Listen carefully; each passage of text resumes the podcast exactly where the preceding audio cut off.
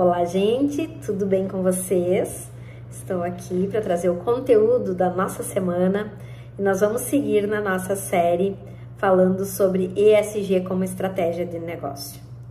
E claro, vamos manter também esse olhar pensando gestão e pensando carreiras para o seu negócio.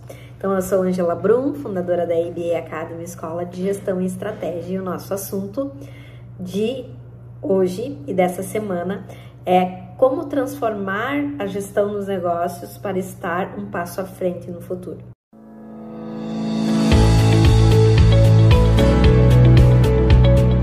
Está no ar o ABA Cast, a sua escola de gestão e estratégia, com Angela Brum.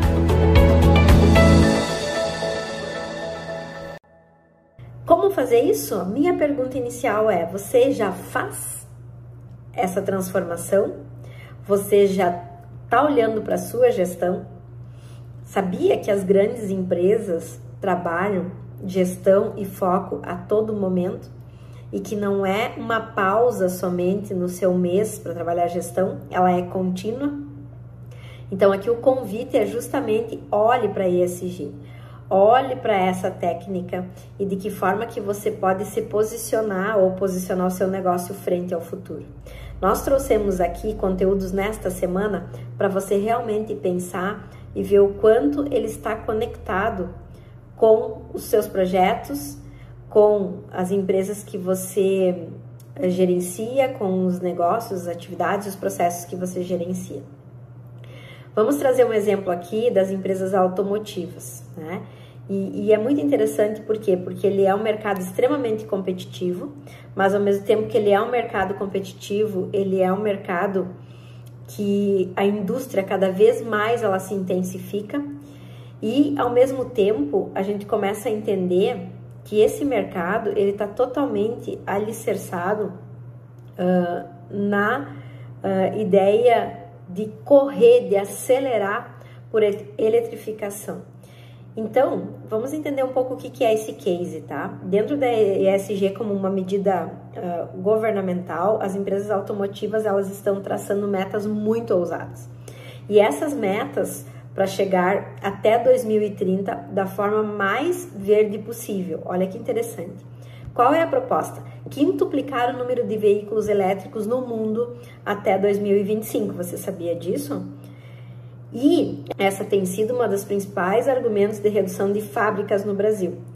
Em abril desse ano, a Toyota decidiu fechar a sua fábrica em São Bernardo do Campo e a Cocher uh, anunciou em maio a interrupção da produção de veículos na sua principal planta no país. A Ford também fez cortes, principalmente nos Estados Unidos, Canadá e Índia, e anunciou construir um futuro que requer, olha que interessante, mudar e reformular praticamente todos os aspectos de maneira que operamos nesse século. Então, isso requer uma reorganização, pensando o modelo de gestão.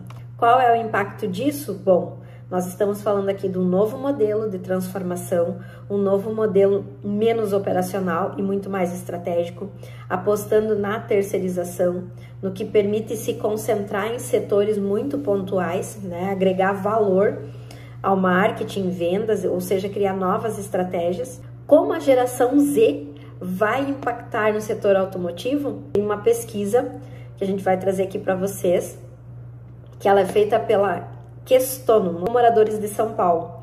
E ela começa a entender que uh, qual é o impacto disso?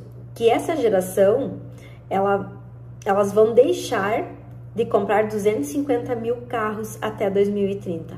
Ou seja, 25% dos consumidores da geração Z não vão consumir esses veículos.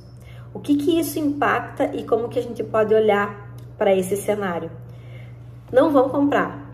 E segundo esse estudo desenvolvido pela British Consulting, dentro desse projeto da Automotive Brasil 2030, o que, que isso representa? Reduzir compras de automóveis é reformular as estratégias e fazer com que as próprias empresas enxergar o quanto elas precisam se reestruturar, o quanto elas precisam ser sustentável para elas poder ter uma priorização nessa geração Z.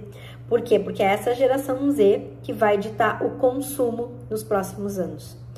Por que que importa isso? Porque o mercado está em constante reformulação. Porque ele está mudando e puxando as indústrias grandes, consolidadas, para um movimento e uma análise de padrões de gestão. Olha que interessante, né? Então, isso está fazendo com que os grandes se reformulem com que os grandes observam os seus recursos que estão cada vez mais escassos. E é preciso ter atenção, ter foco e olhar para essa conexão de demandas que o mercado está estruturando. E com isso, também pensar de que forma que a gestão ela pode ser novamente estruturada.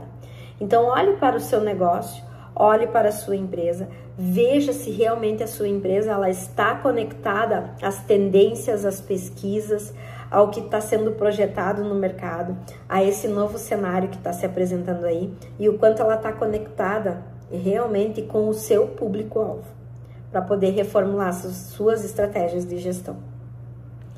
Gostou do nosso momento? Comente aqui se você já está num processo de transformação e adaptação de gestão do seu modelo de negócio ou se você pretende reformular para se adaptar nesse mercado.